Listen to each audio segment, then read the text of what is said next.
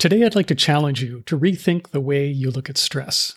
We've all been taught that stress is something to be avoided, that we need to remove stress from our lives as best we can. This has been the conventional wisdom for decades. But what if regarding stress as a friend rather than a foe could serve to make stress something that works for us rather than against us? What if there was such a thing as good stress? This is the question that my guest on this week's show has been exploring. About a year ago, during the start of the pandemic, yoga and meditation instructor David Magone found that he needed to pivot from in person classes to online instruction. And at the same time, he also rose to the immediate need that he saw globally that everyone on the planet needed to boost their immunity to help them survive the pandemic. So he developed his good stress method. The idea is both contrary to conventional wisdom and utterly simple. We've all been taught that stress is a leading cause of multiple health issues, but David started experimenting and found that good stress actually makes you healthier, stronger, and more successful by optimizing your immune system. In this conversation, you'll hear how David successfully pivoted to video by running his teaching online and how you can start practicing good stress to not only maintain your optimal health, but also optimal success in all areas of your life.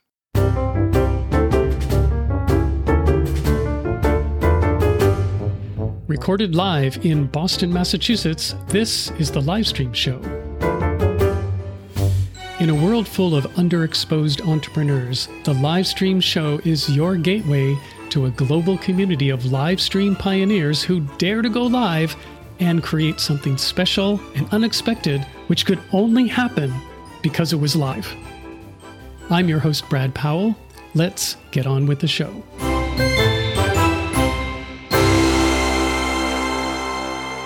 Welcome to the show, David. Thanks for having me, Brad. It's good to see you again, man. Yes, likewise, totally. So I want to go back into the start of, you know, first of how we knew each other. Your earlier work was really as a yoga and meditation instructor. And you were not the normal yoga teacher, as far as I can tell.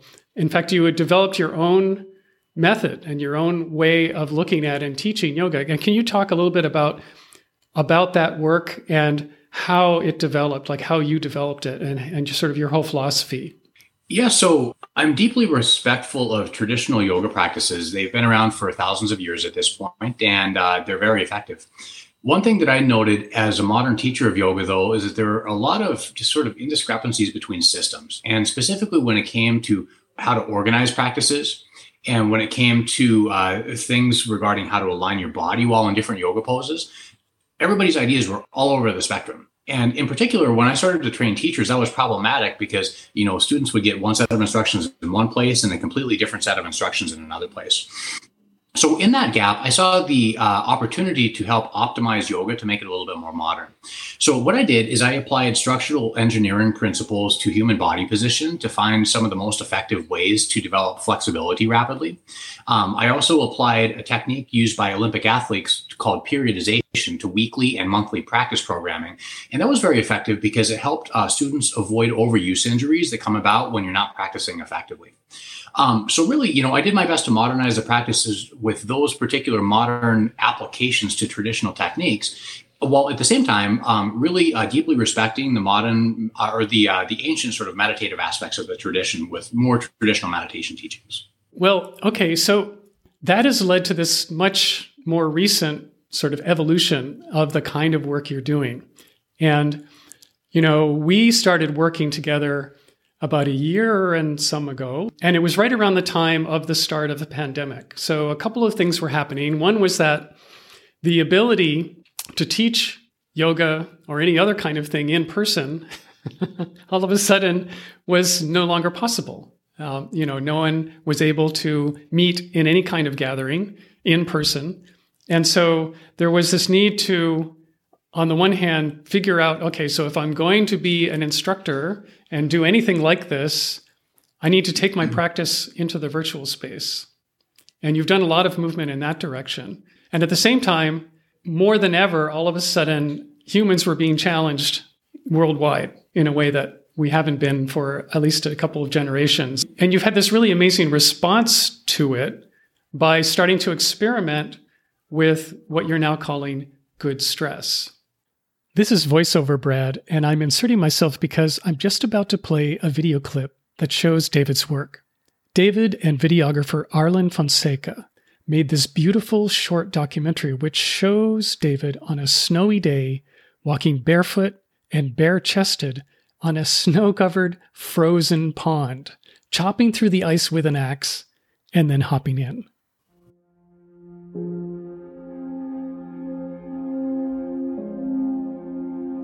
Many people, winter is the darkest time of the year. For me, it's different. Winter is a special season. It's my refuge. It brings me peace. It makes me feel alive. It hasn't always been that way. When I was 12, I lost a friend while we were hiking near a frozen wall. I developed PTSD. It took years to learn to cope, but as I grew older, I started learning new skills to help me heal. These included yoga and Tibetan meditation.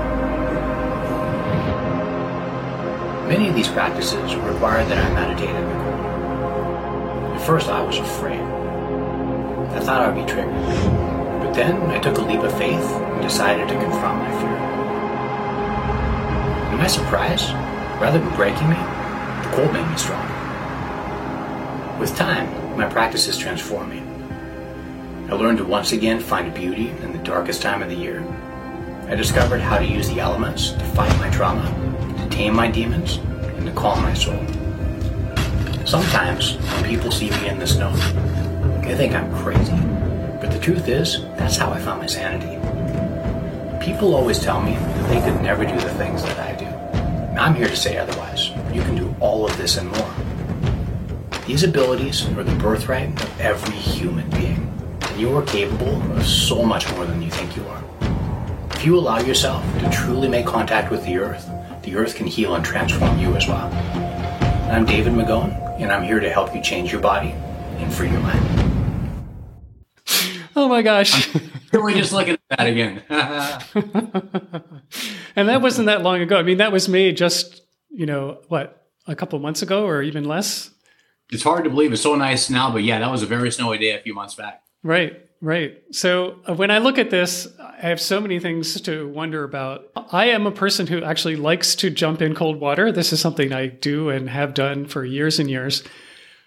And walking barefoot in the snow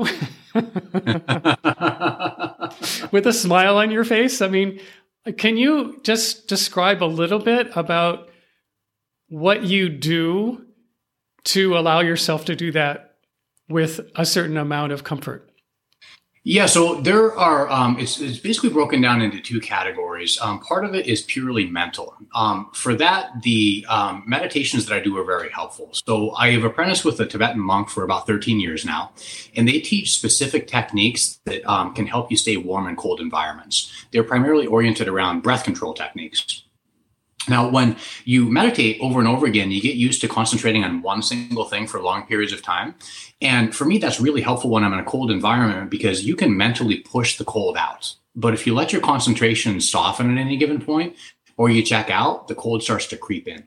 Um, so the mental training aspect of it is really helpful for pushing away the cold.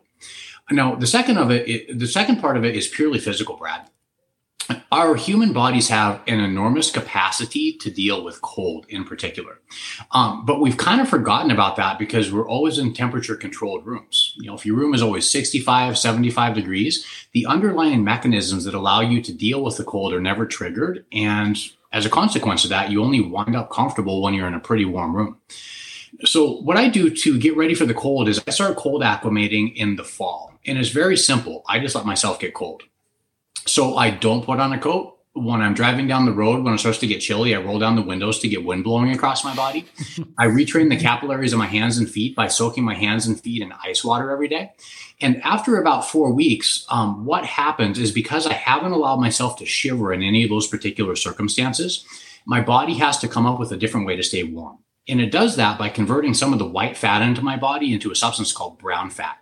The brown fat has more mitochondria, and the mitochondria gobble up energy. That energy produces heat. So when I'm walking around outside, because I've cold acclimated, I quite literally have a little heater system inside of myself that makes it easier to stay warm.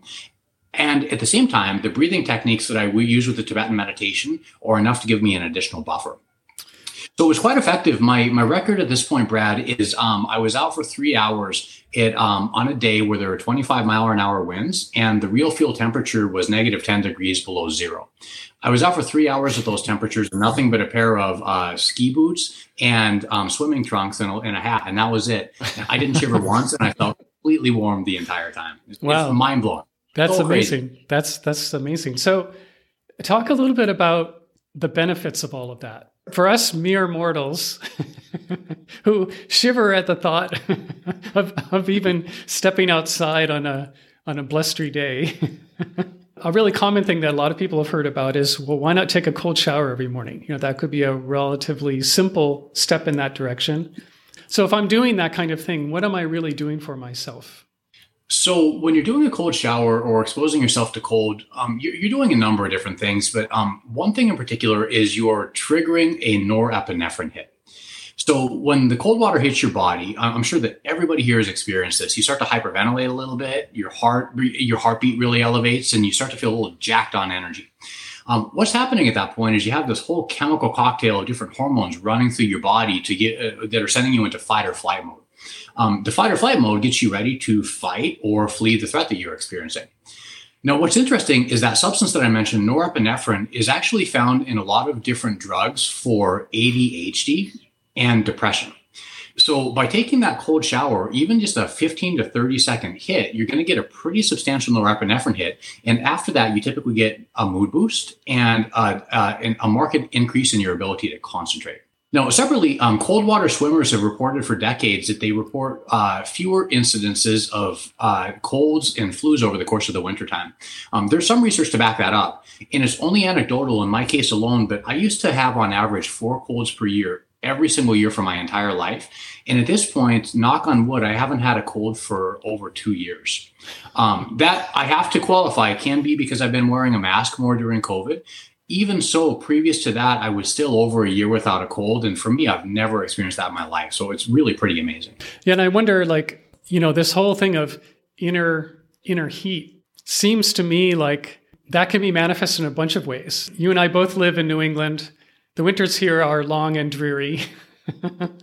and honestly, from an energetic perspective, we can use as much inner heat as as we can get. You know, like as people who are out there in the world doing things, we all have our certain ambitions, our creative pursuits, and having this kind of change in our physiology, it seems to me that it would lend itself really well to helping us do just about anything we decided we wanted to do. You know, there's plenty of days in the wintertime, especially, I'll get up and it's so dreary that I just just soon I feel like a bear and I just want to go hibernate. You know, it's like, okay, uh, wake me up in spring, will you?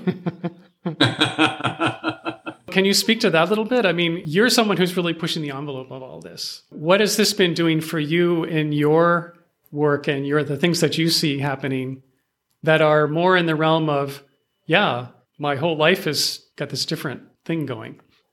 For me, Brad, it's been really transformative. So I too used to really hate the colds. I think I mentioned that at the beginning of the video. So, um, you know, when my friend died, I developed PTSD, and that meant that I had flashbacks every time I went into a cold environment. And They weren't like memories, like actual flashbacks would pop into my head of the incident. So I was just really uncomfortable around cold environments.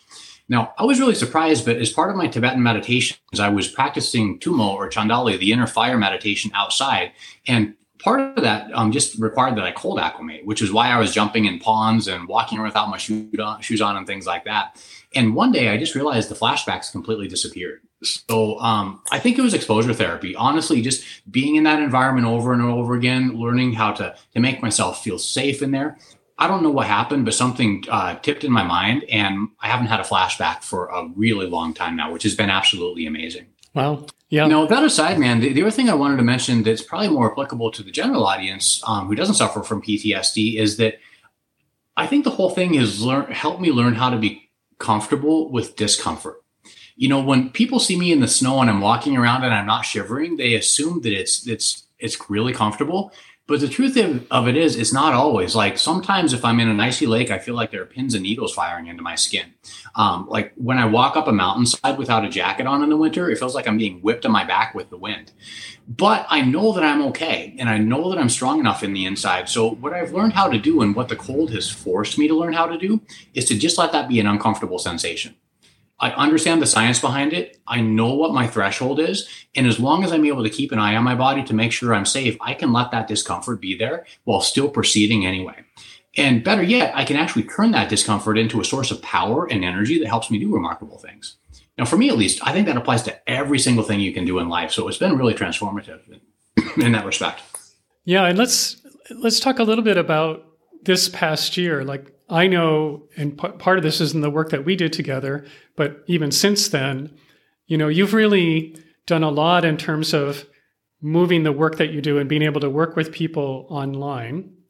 And I remember we were talking about setting up virtual classroom, running a program online that people would come and as opposed to what you had been doing, which was teaching a yoga class at a studio and this is nothing against the studios, but when I know all the yoga teachers, you know, when they're working with a studio, they have an arrangement where the studio is going to bring the students and they charge the students, and the yoga teacher gets a portion of what the students are paying, and which puts a, a ceiling on what any yoga teacher can earn, no matter you know, no matter how good you are, you're working in a space where the room is only so big and the cost of the class is only so much.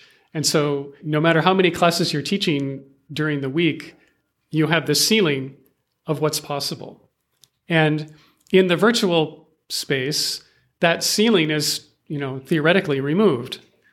You know, number one, it's it's you, like you're the one who's in control. So you can charge the fee that you charge for your classes, and there you don't necessarily have to split it with the owner of a studio.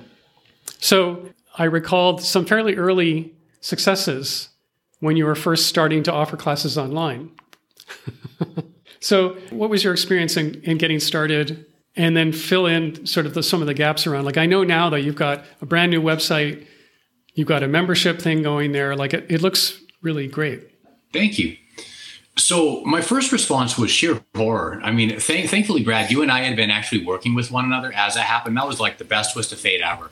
Um, but I've always made my living in the real world. You know, I filmed videos for cable TV and internet for over a decade, but I've always had someone producing my content. Mm-hmm. And so I was very rapidly taken to the point where my career collapsed overnight. Um, I didn't have any distribution deals in the pipes, and those were closed down because the studios weren't. Usually, I have to fly somewhere to fill those videos, and the distributors were just not finding anybody anywhere because of COVID. So I had to quickly figure out how to uh, film my own content. Um, thankfully, you and I had been discussing that for a while, so I felt like I had a, a platform at that point. But um, one of the first things that I did was just simple Zoom videos. You know, I had to get things up to speed really quick. Yep. And um, they were great. Like honestly, I had 70 or 80 people taking those classes and paying for the classes. And that was such a huge relief to to know that my entire career hadn't collapsed overnight and that there were still people who were interested in doing what I was doing. Now, what I figured out pretty quickly is the videos didn't look great. I literally put my laptop in my living room and I demonstrated from there. And I, I really just wanted to give something of greater quality so eventually, I ran across my uh, business partner, uh, uh, Stephen Labuda, and he's a, a, great sales and marketing guy, and he's also uh, got some skill with uh, with film. So he and I, you know, we sort of integrated tips that you gave us regarding lighting and other such things into what we did. We set up a really nice film space, and then we started to crank out higher level quality. Um, rather than just having one laptop, we have a couple of phones that we uh, we film from. That allows us to have multiple camera angles and uh, sort of a more sophisticated look for the videos. And because the video was higher level content and it looked so nice, we were able to parlay that into a membership site where we uh, offer people a monthly membership as well as a yearly membership or drop in memberships for those people who want to come on a regular basis. Cool. Awesome. So, what are your plans for the future in terms of, you know, you're bringing on this this good stress as a methodology. How do you see that fitting in with with all the other stuff that you've been doing up until now? You know what, Brad? It's been such an interesting discovery process. I mean, after I got so much healing from cold, I just started thinking, man, what else is possible? and you know, I, I, I really, you know, I really dug into it deeply, and it turns out that there are other stressors that are really great for you. So you can expose yourself to heat and you get massive health, health benefits uh, from that. Um, you can expose yourself to uh, different compounds in the forest with forest walking. That stresses your system a little bit, but it leads to really amazing boosts in creativity and insight and uh, even anti cancer cells called NK cells in your body. Even those boost in forested environments. Um, similarly, I've also learned about the role uh, uh, that exercise plays. Um, exercise is, in essence, stressing your body out, and that stress inoculates you against illness over the long period of time. That's clear. Uh, people who spend time doing some regular exercise are oftentimes healthier and they have better outcomes than people who are sedentary. So they all play into the idea of good stress. Uh, yoga is a good stressor. Uh, forest walking is a good stressor. The heat component and the cold component are all good stressors. So my plan moving forward is to do sort of a hybridized system where I do distance-based training on my membership website for people who want to learn how to use these modalities to heal and become more robust. And at the same time, we'll be offering more real world programs once COVID is in so that people can come together as a group to learn how to do these things for themselves. I mean, everything that I've talked about and everything that I do is something that any person can do. It's I'm not special in any way, shape, or form. So I'm just really excited to use the online world and the real world to show people that they're capable of so much more than they think they are. Yeah, and we are. we totally are. It's crazy. That's great. Okay, so if someone wants to hook up with you, like starting right now, where's the best way? Where do they find you? So I can be found in a number of different places. Um, right now, my uh, website has primarily yoga videos. There will be more good stress content as we move forward. But the website is davidmagone.com, M A G O N E. Uh, it's the best way to find me there.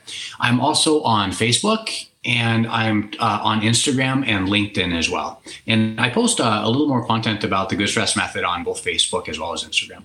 This is great. Do you have any sort of last takeaway that you'd like to share with people today? Yeah, man. I think if you have any resonance with anything that I've talked about, one of the easiest things that you could do is integrate a short cold shower into your day.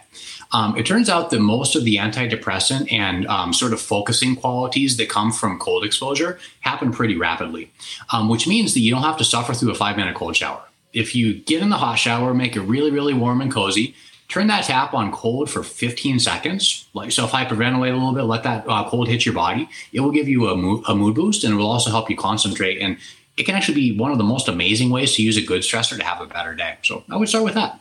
Thank you so much for coming on, and for all you guys who are tuned in, uh, I want to tell you of a couple things. One is that you can join this show live every single Thursday at 3 p.m. Eastern Time we're live streaming on YouTube, LinkedIn, Facebook, and Twitter.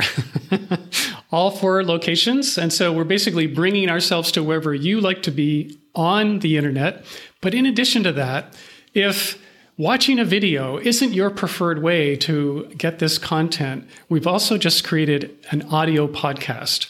And you can listen to any of these episodes. Every episode is edited down and then archived as an audio podcast. And then you can get it on your phone. And then when you're out doing any of these things, you could be in your cold shower. You could be on your forest walk.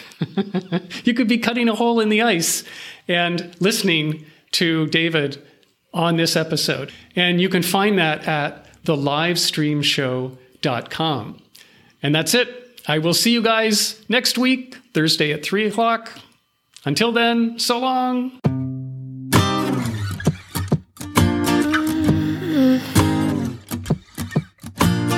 Wish I was above the center of attention, but I'm not. I wish I didn't have to give in to the pressure. Uh oh. I'm posting pictures, trying to be someone I'm not. It feels just like I'm lying to you. I fake it, stage it, trying to live some perfect life. I know I'm wasting time. Cause I just wanna call my friends and see what they're doing tonight. It doesn't have to be so special. I try to be myself, you do the same, and we'll be alright.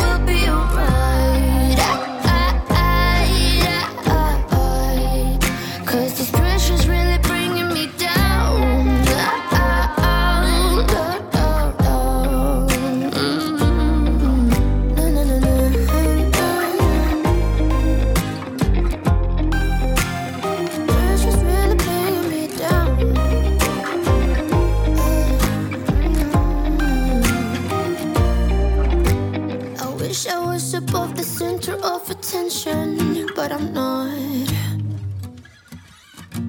I wish I didn't have to give in to the pressure.